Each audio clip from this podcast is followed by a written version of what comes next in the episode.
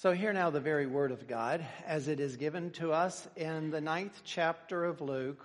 Now, we're going to read verses 28 through 36, but this morning our focus is going to be on verses 28 and 29 and then jumping down to verse 35. But this all goes together, so we're going to read it uh, completely through both this week and next as we uh, split this passage into two separate um, um, messages. Reading from the 28th verse. Now, about eight days after these sayings, he took with him Peter and John and James and went up on the mountain to pray. And as he was praying, the appearance of his face was altered and his clothing became dazzlingly white. And behold, two men were talking with him, Moses and Elijah who appeared in glory and spoke of his departure, which he was about to accomplish at Jerusalem. Now Peter and those who were with him were heavy with sleep. But when they became fully awake, they saw his glory and the two men who stood with him. And as the men were parting from him, Peter said to Jesus, Master, it is good that we are here. Let us make three tents, one for you, one for Moses, and one for Elijah not knowing what he said. As he was saying these things, a cloud came and overshadowed them, and they were afraid as they entered the cloud. And a voice came out of the cloud saying, This is my son, my chosen one, listen to him. And when the voice had spoken, Jesus was found alone. And they kept silent and told no one in those days anything of what they had seen. And may the Lord truly bless to our understanding this morning, give, give imagination to our mind's eye as we try to visualize this amazing scene that Dr. Luke gives us in this part of his gospel. Let's pray and ask the Lord for that illumination. Father, you know that I know, and I know that you know that I'm not up to this. Um, I, I, don't have the words. Uh, I, I, can't describe what is before us. I, I, can't emphasize the importance to redemptive history. I will fall way short. And so I ask your words to take over. We will look at your word in your word and let that do the talking for the most part, but in the words that I say, I pray that you will give me those words exactly the way that you want this related so that we can see the image that you have placed before us and that we will take away with us a clear image of who we worship and who our Lord is and, and, and what He's like right now and how He will be when He returns. We'll give you the glory for this. In Jesus' name we pray. Amen. Well, brothers and sisters, I have a daunting, if not impossible task this morning. Um, how does one describe the indescribable? How does one put into words that for which there are no words? How are we possibly going to look at this and see it in our mind's eye?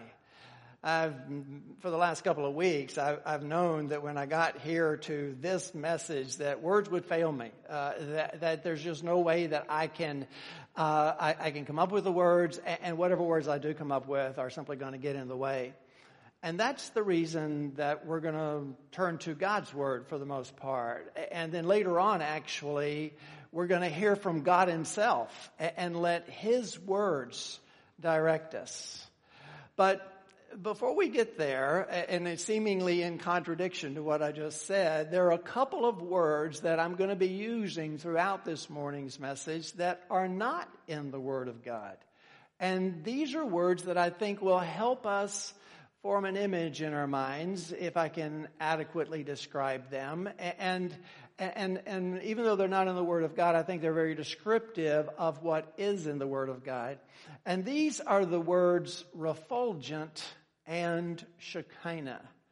So I thought that at the beginning it might be good to define those words so that we know exactly what I'm talking about. The word refulgent or refulgence is not a word that we use all that much. Now, this is the way the dictionary um, defines that. It is the quality or state of radiance, brilliance, or resplendence. And, and, and it is to cast a bright light, a stunning light that is radiant and resplendent in nature. So when we talk about refulgence and the, the light that is refulgent, we're not talking about a reflective light. We're not talking about a light that comes from uh, some other source and lights the object that you're talking about. And of course, we're going to be talking about Jesus. But rather a light that is from within, a light that shines from within, that a light that actually emanates from the source itself. And it also does not speak of a pale or a flat or a, a, a, a cold light. It speaks of a warm, of a beautiful, of, of, a powerful, of an energetic, even pulsating kind of light that fills the, the room with its power and with its energy. And, and so that's a good word that we're going to use to try to describe what the disciples are seeing um, when Jesus is transfigured. The other word is Shekinah, and like uh, refulgent, it, it is not in Scripture, although many people think that it is. It's the Hebrew word that was used quite often by the rabbis in the, the, the Talmud when they, they talked about the glory of God. Now, literally, Shekinah simply means that which dwells. But in the context that we are using it in, we are talking about the glory of God when it is seen, when it is present, when it is visible, when it shines with that refulgence that we're talking about. And of course, that's the glory that we're going to be seeing when we look at Jesus. Now, even though that word is not actually used in scripture, it, it talks about that glory all along. In fact, what Brother Will read us earlier in the moment in the Word, let me reword it because this is exactly what Isaiah is talking about when he says, Arise, shine, for your light has come, and the glory of the Lord has risen upon you. For behold, darkness shall cover the earth, and thick darkness the peoples, but the Lord will arise upon you, and his glory will be seen upon you, and nations shall come to your light, and kings to the brightness of your rising. That's kind of the image that we're going to have of this refulgent Shekinah, the glory that is Christ that is going to be revealed to us in this passage that we commonly call the transfiguration. We'll get to that in a moment. Now, as I kind of made it uh, clear at the beginning, if you're looking at your bulletin and you see this huge long outline and you say, oh my goodness, we're going to be here all day. Well, I, I continually bite off more than I can chew and that was the case with this.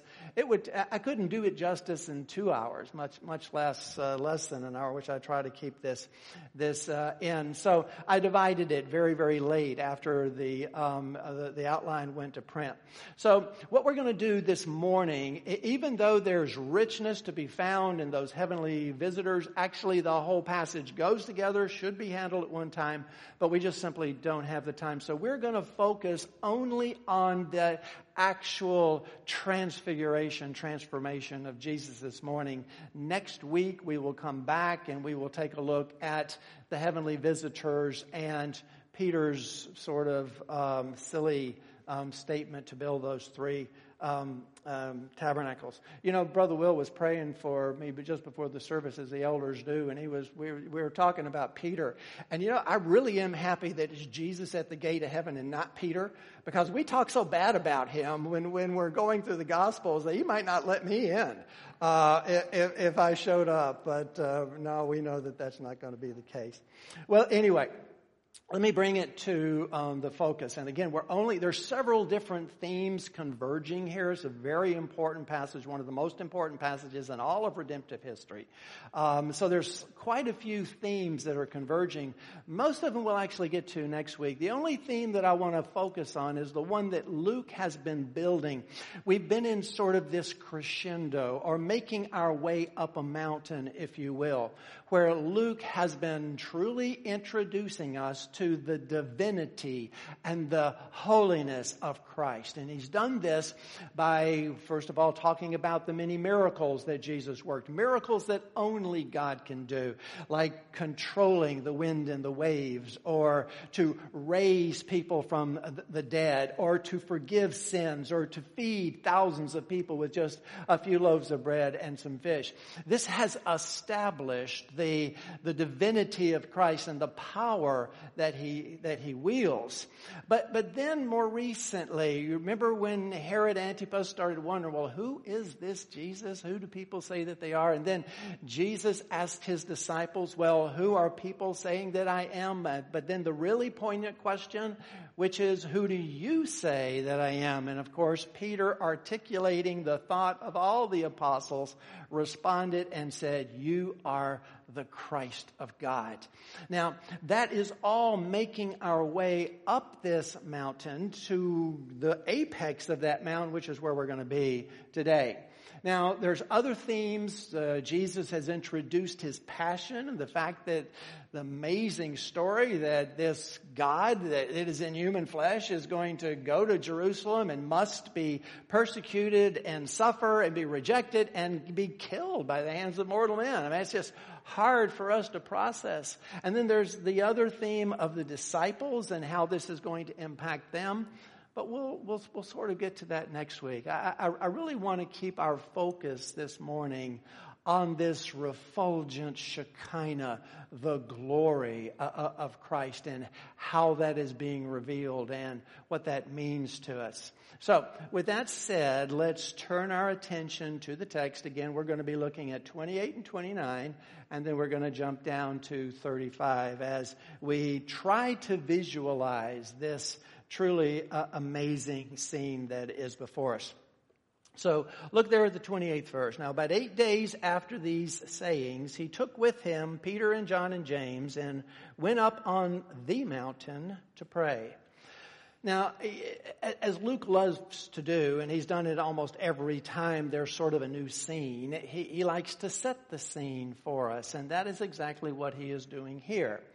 Now, if I was so inclined, I could spend probably the next 45 minutes to an hour simply talking about this verse and all the controversy that is out there over it because, you know, we have to reconcile Luke and Matthew and Mark together and when they don't line up exactly, well, it requires some explanation. I'm not going to do that this morning. I, am at least not here. Uh, we'll talk about that in the after church. And, and for those of you who don't know the after church, I, I lament sometimes that more people don't uh, don't come and enjoy that because the things that I can't get to in the sermon and questions that you may have, well, that's the place that we go into them in more detail. But let me just at least say these things about that. The first question that we have here is the the, the timing. Luke says eight days, Mark and Matthew say six. I'm not going to go into explaining at this point why that isn't a discrepancy. I'm just going to say it's not a discrepancy and there's a very clear explanation of why Luke and, and Matthew and Mark would differ on those two things.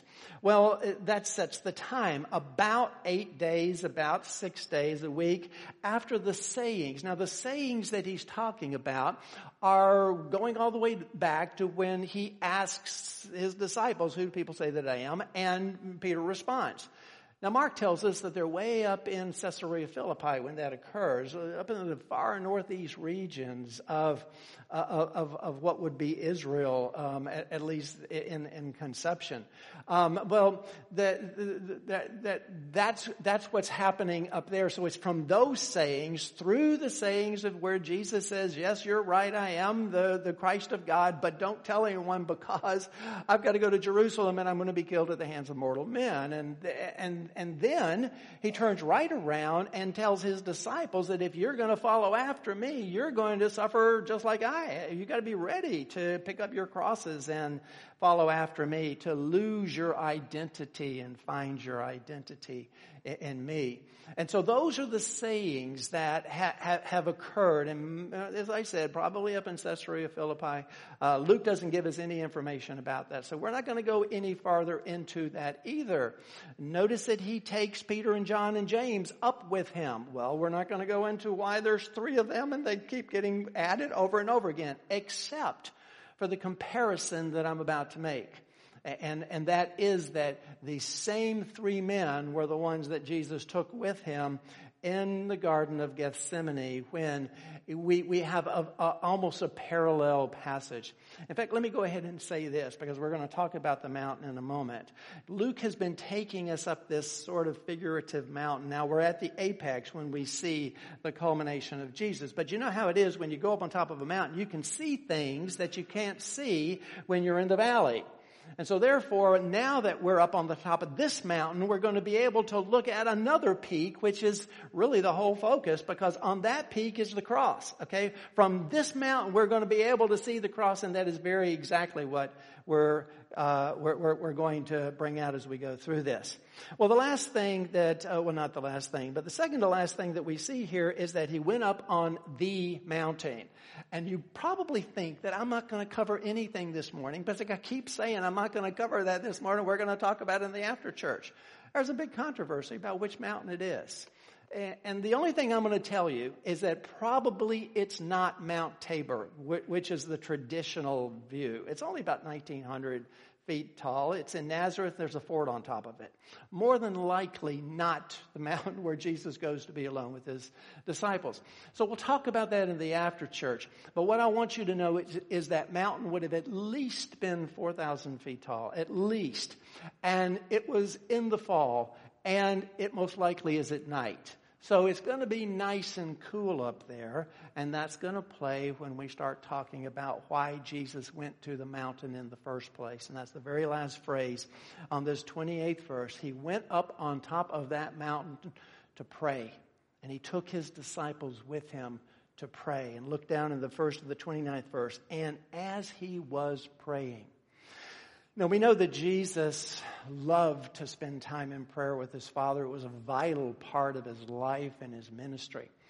But you may also notice that as far as the way the Gospels capture those prayers, it, it quite often is at a time where there's a turn, where, where there's something of deep importance that Jesus is either struggling with or a decision that he's going to, to make. When he, when he chose the 12, he went up on a mountain to pray.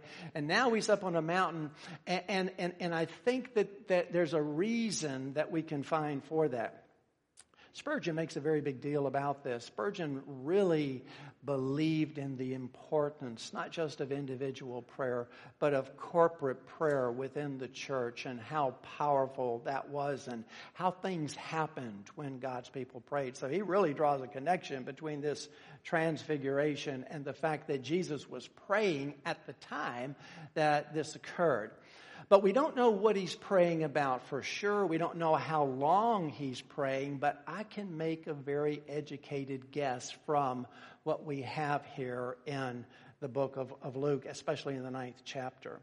I've told you several times that when we get down to the 51st verse of this chapter, we're going to see a threshold. We're going to see a turning point. This is what Luke is going to tell us then. When the days drew near for him to be taken up, he set his face to go to Jerusalem. So when Jesus sets his face to go to Jerusalem, the Galilean ministry is behind him. And there's a lot of teaching and parables that are going to happen in the process, but he turns his face towards the cross. He turns his face towards his sacrificial atonement that is going to occur on that cross. And so out of that, a tremendous amount of angst w- would come uh, as part of it because of the tremendous sacrifice, the spiritual sacrifice mainly that he is going to make, shouldering the sins and paying for them, facing the wrath of God as he did. So he would quite often spend time in prayer. So we can assume that that at least is a very good part of what his prayer is. Later on, actually, we're not going to really focus on that, but later on, when we read that Moses and Elijah come and speak to him, we're going to hear that this is the topic of their conversation. In fact, he says that they came and they talked about his departure that he was about to accomplish. We'll get to that next week. Interesting word. The word is exodus that is used there in the Greek. We'll, we'll draw the association later on between Moses and what's going on. But, but nonetheless, uh, we, we, we see that more than likely Jesus is praying fervently about the coming of the cross. Now, there's an obvious connection. And, like I told you, when we get to the top of the mountain, we can see this peak in the distance. We're not there yet, but it becomes very, very evident for us. And of course, the cross is right on top of that. Now, there are such similarities that I want you to see here between what is happening in this story and Gethsemane, which is just before his crucifixion. Number one, they're both taking place on a mountain. Now, granted, the Mount of Olives is more of a hill, and they're not even on the top of that, but nonetheless, it's, it's on a mountain. And, and this, of course, is on the mountain, as Luke tells us. Secondly, Jesus is fervently praying to his Father, and more than likely about his coming crucifixion. Thirdly, he takes Peter, James, and John, those three with him, uh, a little farther in in Gethsemane, but they're apparently the only ones up on the mountain here. He takes them with them in order for uh, them to be near when he prays. In both of these situations, they're fighting um, of sleep. Here, here, we, we read that sleep was heavy upon them, and, and that gives me the, the implication that they're fighting that sleep, but the sleep is overwhelming them and taking over them, even as it did in the Garden of Gethsemane. But here's, here's the vital point that in both of these parallels, we're going to see the glory of God unveiled. We're going to see a, a, truly glorifying event that comes right after these times in prayers. Now, people have trouble sometime seeing the cross and the suffering that goes on there as a time of glory. But no, that's exactly what it is. Jesus in the 12th chapter of John says, Father, glorify your name. Uh, and, and, he, that's just right after he says, I'm, you know, should I ask the Father to save me from this hour? Because it's from this hour that I came. And then of course there's a voice from heaven that says, I have glorified it and will glorify it again. And when we study that in John, we recognize that this is the great glory of God the Father that is being accomplished on the cross, the culmination of all redemptive history, the culmination of all the covenants. It has been planned before the foundations of the world. So it is a time time when God is glorified and Christ is glorified and the bride of Christ is established to be glorified as well and to bring glory to them. So we, we, we have this connection between these two that I want you to make sure you see that the, the glory that we're about to see is, is the glory of the revealed nature of Christ. Almost as if God is just pulling back the veil of his humanity so that you can see his glory, his refulgent Shekinah. With that said, let's go ahead and look at this event in and of itself. And as he was praying, the appearance of his face was altered and his clothing became dazzlingly white. Two descriptions he gives us of the change that takes place in Jesus. Now, the reason we call this the transfiguration is actually goes back to the King James Version and the way that that translated the Latin Vulgate, which was used not only for that, but it was the, the, the, the, accepted scripture of the Roman Catholic Church. And, and, and it was flawed, and it's not my opinion. Everyone knows that it was flawed. So there, there are some misinterpretations because the underlying Greek word here is not normally translated as transfiguration. It's the word metamorpho, and I'm probably re- mispronouncing that horribly. When I went to seminary, I learned Greek to learn it and not to pronounce it. But you can obviously, at least from that, pick up that that's the word from which we get our word metamorphosis. Now, Luke doesn't actually use the word, but both Matthew and Mark use the word, and it normally is translated transformation. And that's exactly what we're going to see in Jesus, a transformation occur.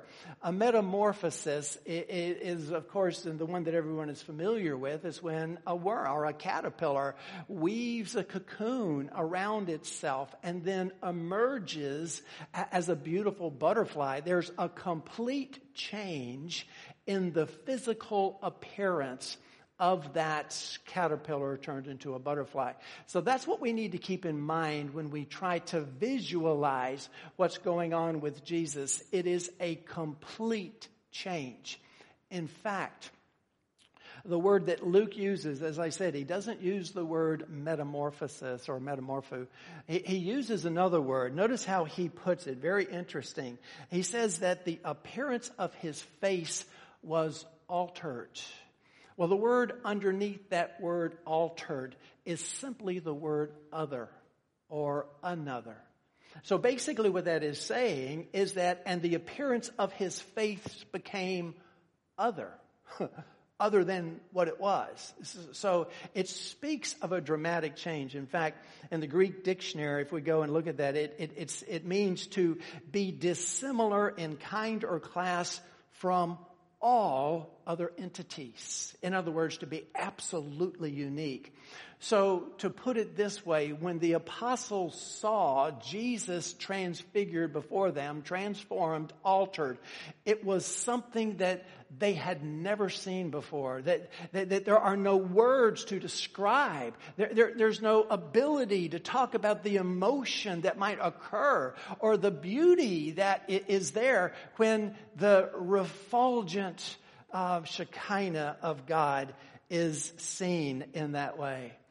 Now, now, Mark doesn't actually address the face. He, he, he, talks about the clothes only. But Matthew at least tells us that his face was shining like the sun. Okay? Emanating from him in that sense. So we need to try to form an image. And I know this is hard. It's hard for us to do. It's hard for us to describe something in, even in our mind's eye for which there are no words, for which there is no precedent. There, there, there, there's nothing to compare it to that is anywhere close to what we are actually seeing here. But we need to at least try to, to see if we can see Jesus in this light. You know, brothers and sisters, way too often, I think, now please hear me out before you make an opinion here, don't get me wrong. Eh, but way too often, I think that the way we see Jesus is in his humanity. It is Jesus meek and mild. And it is Jesus hanging on the cross. Now, I'm not saying those are bad images. Those are real images. But those aren't the only images that we should see. When Kay and I were in Italy and we went from uh, from cathedral to cathedral, we saw many, many images of Christ, but they were pretty much of two kinds. Either he was a baby in the arms of Mary, and Mary was the one that was the focus, or he was on the cross, or, or he was dead, uh, or, or, or, or, hanging on the cross, or, or in something to do with that. I, can't even remember, I'm sure there are some, but I can't even remember a, a picture or a painting or an image of Jesus that spoke entirely of his refulgent Shekinah glory. I mean, it was always just sort of Jesus in, in this, in this fallen, not fallen, but uh, this humble sense. And, and I think what we need to create, what we need to imagine is the, the Jesus that we're seeing here because that's what God is doing. He's peeling back the humanity so that we see what is underneath. Now, I don't have as much trouble with this as some people do because I, I really resist the, the inclination to give Jesus any facial features. Uh, uh, I, I, see bodies, I, I see figures, and, and, I say an awful lot about him, but when it comes to his face, I, I don't see any features because I know that whatever features I give him are going to be wrong. I mean, not just a little wrong, but a lot wrong. So I would rather not even see his facial features. But here in this sense, in this scene, the facial features wouldn't be there because the only thing you're going to see is the refulgent Shekinah. The only thing you're going to see is this glory that is coming uh, um, out of his face and shining in the world that uh, is is around them. And, and, and what I'm drawn to, and this is one of the things that I think we should remind ourselves when we actually get to this point. We should remember who Jesus is and where he came from. That when he left heaven and he came to earth, one of the most difficult doctrines that people struggle with is a doctrine known as the humiliation. The actual fact of how on earth does God become a human being and, and walk around us? Well, Paul tells us in the second chapter of Philippians when he says this, Jesus, talking about him, though he was in the form of God, did not count equality with God a thing to be grasped or a thing to be held onto and not let go of, but he emptied himself. And don't get the wrong impression. That does not mean that Jesus emptied himself of his godness. What it means is, is subtraction by addition. By adding on the attributes of a human being, by taking on the attributes of a man, he in a sense emptied himself um, of that absolutely pure deity. It's not that the deity went away. And of course, there we get into the very complex relationship of one person with two natures, right? Both of them 100%. Holy God and holy man at the same time. But that's what we're seeing there. Paul goes on and says, by taking the form of a servant, being born in the likeness of men, and being found in human form, he humbled himself by becoming obedient to the point of death even death on a cross.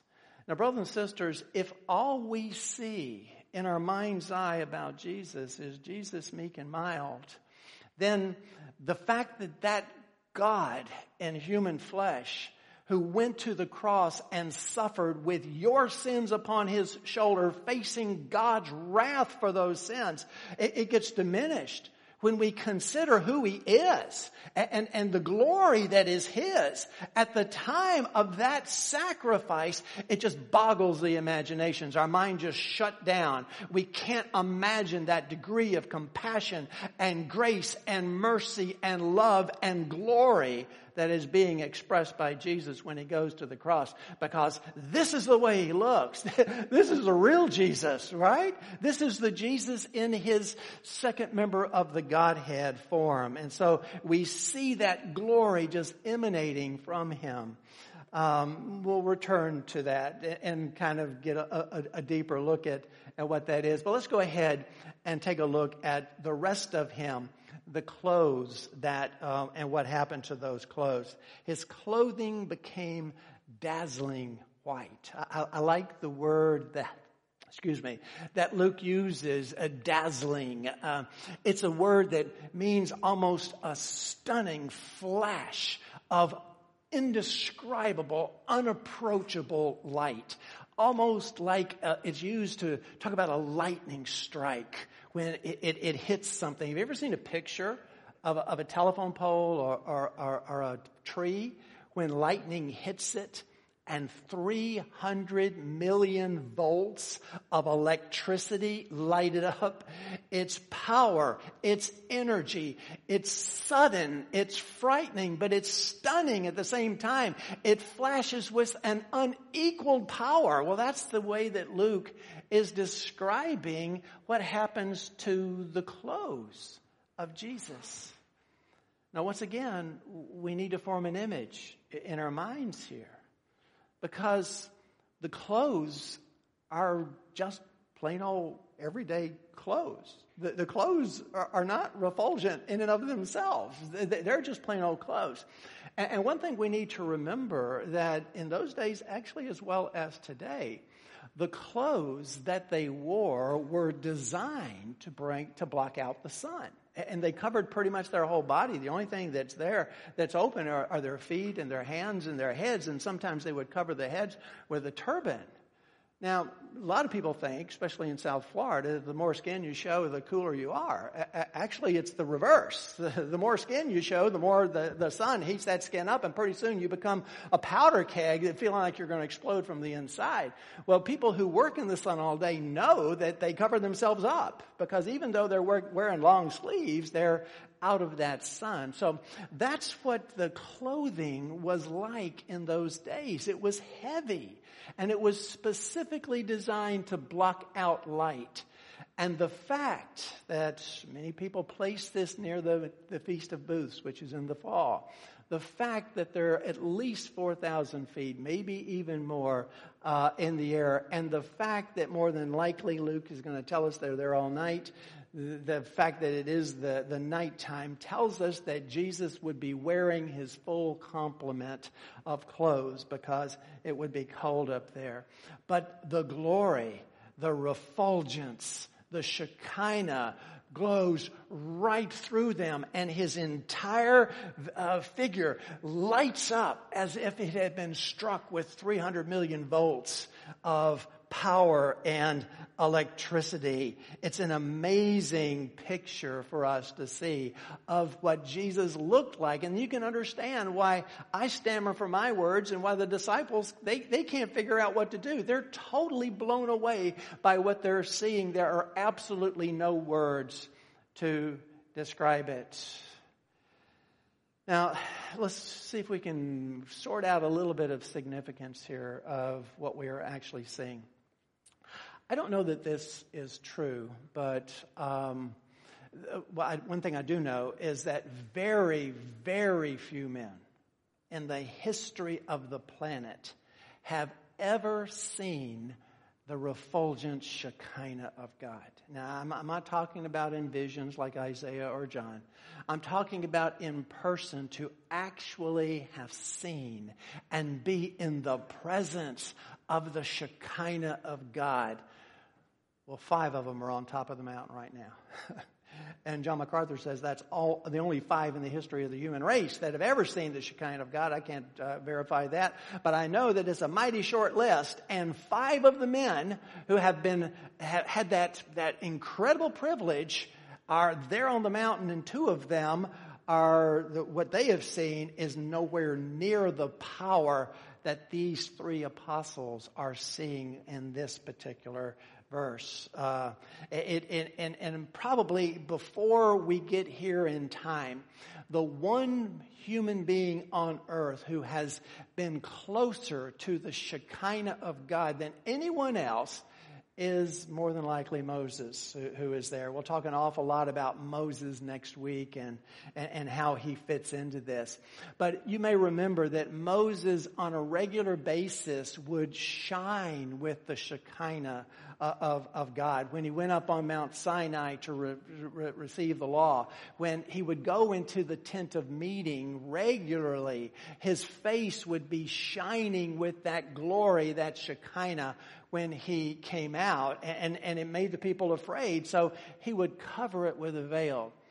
But Paul tells us that it's not just that the people were afraid of the face that caused him to cover it with a veil.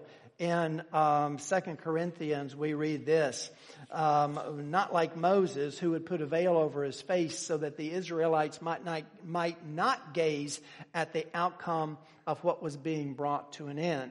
In other words, what Paul is saying is that the reason that that veil is put over the face of Moses is because the glory of God is diminishing. It's fading and God did not want to see anyone to see his fading glory. But the point is this that as long as Moses was in the presence of God, his face would shine with the glory of God. But as soon as he left the presence of God, it diminished and faded and his face would return to normal. That is not what is happening with Jesus right now. What is happening with Jesus is the reality of his God nature is shining through. And once again, it is as if God has said, let me peel back the veil.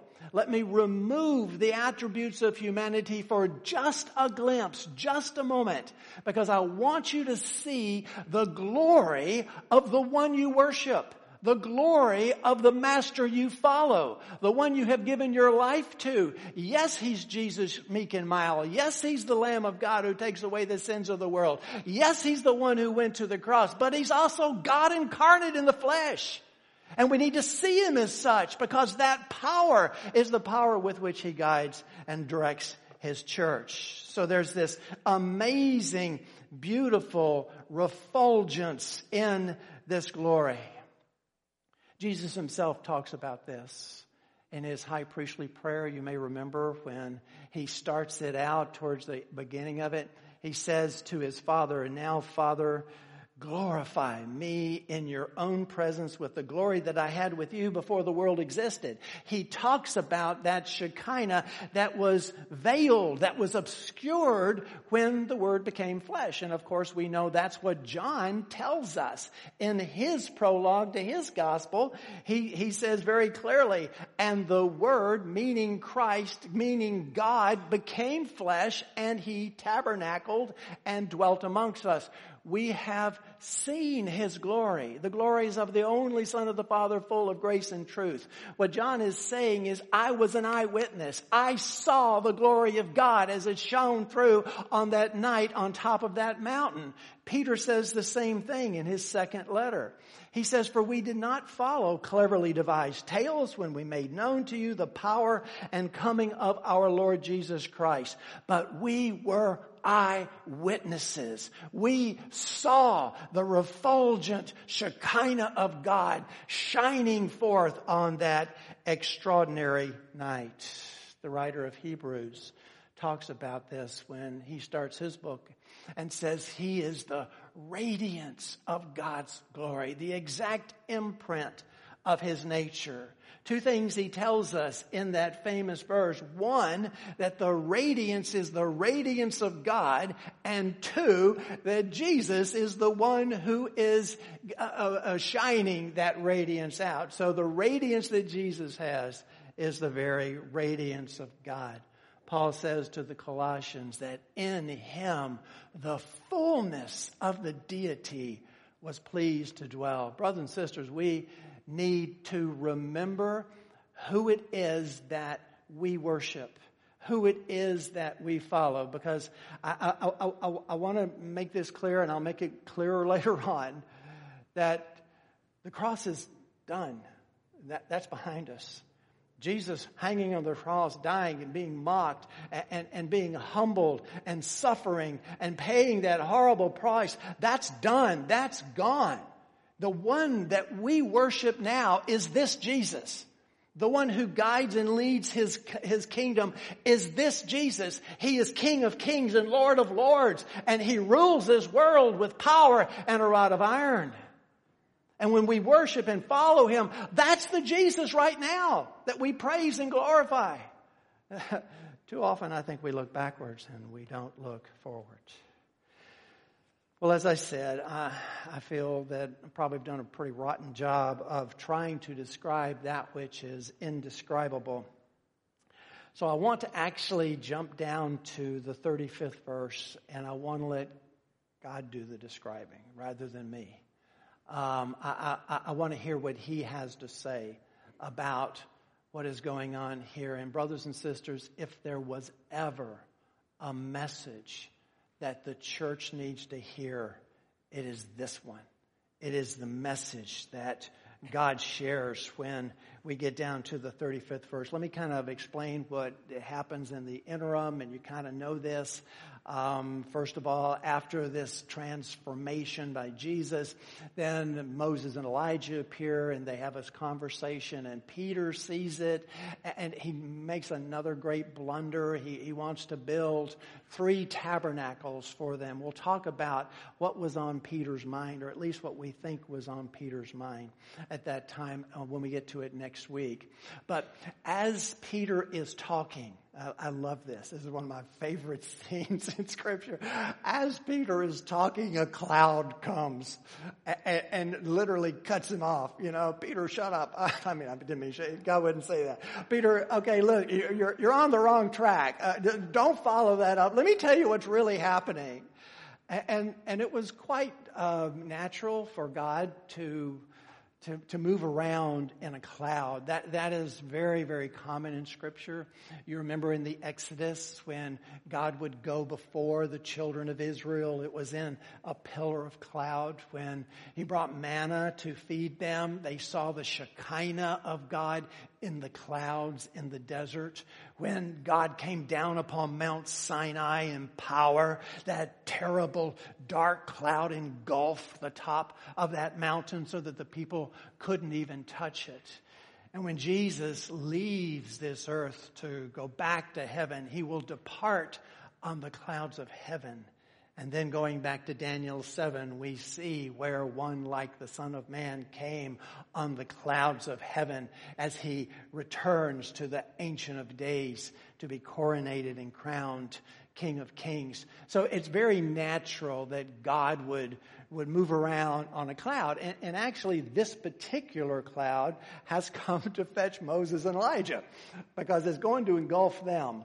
But anyway, I really am sorry for saying that God told Peter to shut up. That just blurted out. I, I didn't mean that. Uh, you know, I, am going to feel terrible about that. Uh, you know, that's one of the ones that I'll kind of edit out of the of the video once once we do the editing. But I, am really sorry for that. Um, but but he does cut him off. Uh, you know, he does stop it because God wants to make His own statement. He, he wants us to know what's going on, and and that's when the voice comes out of the cloud and says, definitely for the benefit of the apostles. And so look at 35. And a voice came out of the cloud saying, This is my son, my chosen one, listen to him. Okay, so the first thing that we see is that once again, for the second time in the Gospels, God refers to Jesus as his son. Now, the first time was at the baptism of Christ. And of course, we know and read that in Luke. It went like this And the Holy Spirit descended on him in bodily form like a dove, and a voice came from heaven saying, You are my beloved Son. With you I am well pleased. Well, here, God makes a, a, point, I think, and, and, and, and this is a revelation. It's the same thing, even though it doesn't tell us that this is God the Father speaking, we know that it is because he's referring to Jesus as his son. And he says, this is my son. Now, notice what's just happened. Notice what has just occurred. We have had this refulgent, refulgent Shekinah, this light that has bathed the world that has come flashing out of Jesus as if a 300 million volt lightning bolt hit him. And now God is telling us, that's my son. That is not a light that was given to him or reflected from him. That is a light that comes from within him. That is my son. And when I'm doing is pulling back the veil of his humanity so that you can see this is a complex being. He is holy God and he is holy man. He never stopped being God. And so therefore it is God who is walking in your midst. And we need to remember that, brothers and sisters, when we can, when we form our minds of who Jesus is. I mean, He is God in the flesh, and we have seen His glory, as John said, as it is laid out for us here. So the first thing that He makes absolutely clear is that this is His Son, and the light that is coming from Him is the light of God. Brothers and sisters, I, I, just want to see if you can transport yourself for a moment. And, and again, I know that these are difficult things for, for us to comprehend, but if you can see this refulgent Shekinah that is coming from Jesus and how he is lit up, that, brothers and sisters, if you are a believer in Jesus Christ, is the light that you will be bathed in for all eternity. You see, John, when he saw his apocalyptic vision, says this when he saw the city of Jerusalem. He says, The city had no need of sun or moon to shine on it, for the glory of God gives it light, and its lamp is the Lamb. what God has done here, He's given us a glimpse of eternity. He's given us a glimpse of, of the light that is going to bathe us. It, it, it's not going to, I don't know whether there's going to be a sun or moon and stars, I mean, but there's no need for them. Because the light that we're going to live in is the light of God and the light of Christ. You're not going to walk into a room and turn the electrical switch on and have the lights come on. You will be bathed in the most luscious, beautiful, energetic, powerful, rich, and fulfilling and healing light that exists in the universe and you'll live there for an eternity. Can you imagine the emotion? Can you imagine the glory? Can you imagine what it would be like to live bathed in the light that we just get a glimpse of now? In fact, that's a good definition, I think, of this transformation. It is an earthly glimpse of the heavenly Christ. Just a moment, we see what He is, who He is, and what we have in store. So the first thing that He says is, This is my Son. The second thing that He says, This is my chosen one. That's a phrase that is not used in that way in very many places in Scripture. Twice in the Old Testament that I could find, once about Moses, once about David, both of them chosen ones, but both of them pointing to Jesus. And, then there's this one here where God, after he shows the glory of Christ, after he identifies him as his son, he says, This is my chosen one. Peter tells us that before the foundations of the world, that the Holy Trinity within itself determined and decreed that this was God's plan. Peter says that he went to the cross with a definite plan and foreknowledge of God the Father. It wasn't random. It didn't happen just because the, the, the, men took him to the cross. This was the plan. Jesus as the sacrificial, uh, um, substitutional atonement. And we know that that was the only way that our sins will ever be forgiven. And so Jesus, the man who is standing there, who is transfigured, God says, this is the chosen one. This is the culmination of redemptive history. This is the culmination of all the covenants. It's all coming together right now, right here, right in front of you. What a glorious scene that actually is. Isn't it tragic that the only other place in the New Testament that we see this phrase, chosen one, is in the mouths of unbelievers? The mouth of scoffers. And it brings up another dimension of this. Later on in Luke, we will read, and the people stood by when Jesus is on the cross, watching. But the rulers scoffed at him, saying, He saved others. Let him save himself if he is the Christ of God, his chosen one. Two of the great titles that identify Jesus for who he is, they used in a mocking and scoffing way. And this takes me back, brothers and sisters, to what we studied when Jesus says, whoever saves his life in this world will lose it, and whoever loses his life for my sake will save it. In other words, there are consequences for rejecting the one that God is revealing to us as the divine Son of God. Well, then finally, um, God says, listen to him. Back when I used to program computers, we, we had a phrase that we actually use quite a bit. I don't hear it, um, not that I don't continue to program them on occasion, but uh, I don't hear it that much anymore. And the phrase that we would use was the phrase, oh, that's a no brainer. And, and, and when we talked about a no-brainer, we talked about something that was so obvious and so simple and so right in front of your face that it really didn't require a lot of brain waves in order to figure out the right answer to it. Well, this is a no-brainer. Okay? If you put this into its context, right? Jesus takes his disciples up to a mountain, is transfigured before them. His divinity is shown. The Shekinah glory of his, uh, of his true identity as the Son of God shines forth. And God says, you should listen to him. Because this is my son.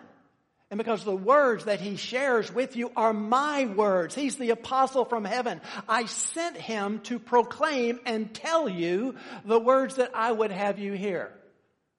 Jesus made that clear statement in the book of John when he says, For I have given them the words that you gave. This again is out of the high priestly prayer. I have given them, meaning the disciples, the words that you gave me. And they have received them and have come to know in truth that I came from you and they have believed that you sent me. Peter, when Jesus says, Are you going to leave me in John 6? He says, Where are we going to go? You have the words of life. And so the prudent person the wise and discerning person, and again, this is not rocket science. If indeed Jesus is the Son of God and God sent him with his word to share with us, and Jesus told those words to the apostles, and the apostles with the Holy Spirit bringing to their remembrance all that Jesus told them, write them down, and we have those words in this book, then the, even a not too bright person is going to listen to the words of Jesus. And yet, if you go around Christendom today, you're going to hear a lot of words being thrown out there, but they're not the words of Jesus. In fact, a lot of them are, are directly opposed, opposite of the word of Jesus. Jesus says, deny yourself. Well, I say indulge yourself. Jesus says that uh, that the marriage is between one man and one woman, and divorce is something God hates. Well, we tell you that we love divorce, and that marriage is whatever you define, you define it to be. In other words, I'm going to take my words and I'm going to, to, to place them forward, and I'm either going to manipulate or corrupt or replace the very words of God. But God came down on this mountain on this day to tell us if you are wise you will listen to the words of my son. So, brothers and sisters, when Jesus tells us in the Sermon on the Mount that you must be perfect, therefore, as my Father in heaven is perfect, listen to him. Listen to him because what he has done is he has just given you the standard. You will never, ever set foot in the kingdom of God unless you are perfect. And you will never be perfect on your own. And so, therefore, you need a Savior. When Jesus says that whoever sins is a slave to sin, completely bound and controlled by that sin, then listen to him because what he is telling you is that you need a redeemer. You, you, need a deliverer. You need a savior and I am that savior. When Jesus says that I am the way, the truth, and the life, no one comes to the Father except through me. Listen to him. It doesn't mean that there are many ways up the mountain. It doesn't mean that Christianity needs to put equal credence on other belief systems. It means that there is one way and only one way to heaven, and that is through Jesus Christ our Lord. Listen to him when he says that. When Jesus says you must be born again, or you will never ever see the kingdom of God, for goodness sakes, would you listen to him? Because he is the one who was sent for our salvation. When Jesus says that those who reject me will face the wrath of God, listen to him because he's the one who says whoever believes in me is not condemned, but whoever does not believe is condemned already because he has not believed in the name of the only son of God. When Jesus says, as we just learned, deny yourself, if you would come after me, Deny yourself, pick up your cross daily, and follow after me. Don't listen to the people who say indulge yourself. Don't listen to those who said Jesus came so that you can be wealthy and, and, and rich and, and, and healthy and have everything that you want. Jesus did not come for your benefit alone. Jesus came for the glory of his Father so that he could bring his bride to heaven and present it to his Father. When he tells you things like this, please listen to him. When he tells you that he is the vine and you are the branches and that you can do nothing outside of him, listen to him. We are not on our own. We don't lead him. We cannot bear fruit when we are separated from the vine. So Jesus is our all in all and all that we do comes through him. When Jesus says, I go to prepare a place for you, that where I am there you may be also. Brothers and sisters, believe him.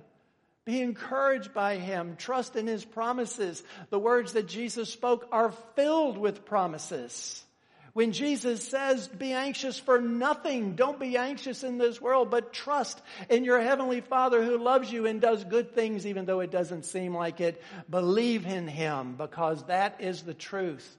When Jesus says, seek first the kingdom of God and his righteousness and all this will be added up to you, believe him. Listen to him because that is indeed the secret of life. But finally, when Jesus says, stay awake because you know neither the day nor the hour when I will return. And that's one of the reasons that it's really important that we see Jesus in the way that he is revealed here. Because Jesus will not return as Jesus meek and mild. He will not return as the humble son of a carpenter from one of the lowliest villages on earth. He will not come and be mocked and scoffed at. He will come in power and in glory. Mark says that we will then see the Son of Man coming in the clouds with great power and great glory. And Matthew says that as lightning comes from the east and shines as far as the west, so will be the coming of the Son of Man. And suddenly, just as suddenly as this refulgent Shekinah shone on him, that is the coming of Christ. And those who are prepared for that coming will rejoice. And those who are not will pray that the mountains could fall upon them and hide them from the awesome, refulgent Shekinah of Christ. And you know, I could go on and on with this. I mean, I, literally, the whole Gospels are filled with statements of Jesus that we simply disregard today. So I, I, I leave you just with the plea that you'll pay attention to what God says and you'll pay attention to the vision that we have of Jesus. And that when he says there's no other way into my presence. There's no other way for righteousness except that you give your heart and your soul, you surrender and you submit to Jesus Christ. That you will do so and you will do so right now because you do not know whether he will come again or you will go to him. So I leave you with this statement that we studied just, oh, was it last week or the week before? When Jesus says in the 26th verse, For whoever is ashamed of me and my words, of him will the Son of Man be ashamed when he comes in his glory and the glory of his Father and the glory of the holy angels. Consider this question Are you ready to meet? the refulgent Shekinah of the Christ of God. You think about that. Let's pray. Lord, I know that words just don't cut it here. I know that.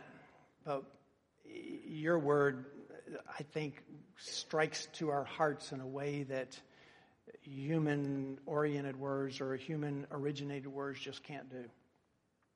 So I pray that as we've gone through the scripture references and we've gone through this text, that you have written on the hearts of every single one who calls you Lord and Savior to recognize that we're not just worshiping a man who died 2,000 years ago, who gave us a great ethical system and is a wonderful teacher and showed us the way. We're worshiping the very Son of God who right now reigns in glory and will come again in power and glory as we see him here. Lord, we give you the glory for that. We thank you for that. We pray that you will hold us true to his calling and to what we have seen in his word this morning. In Jesus' name we pray. Amen.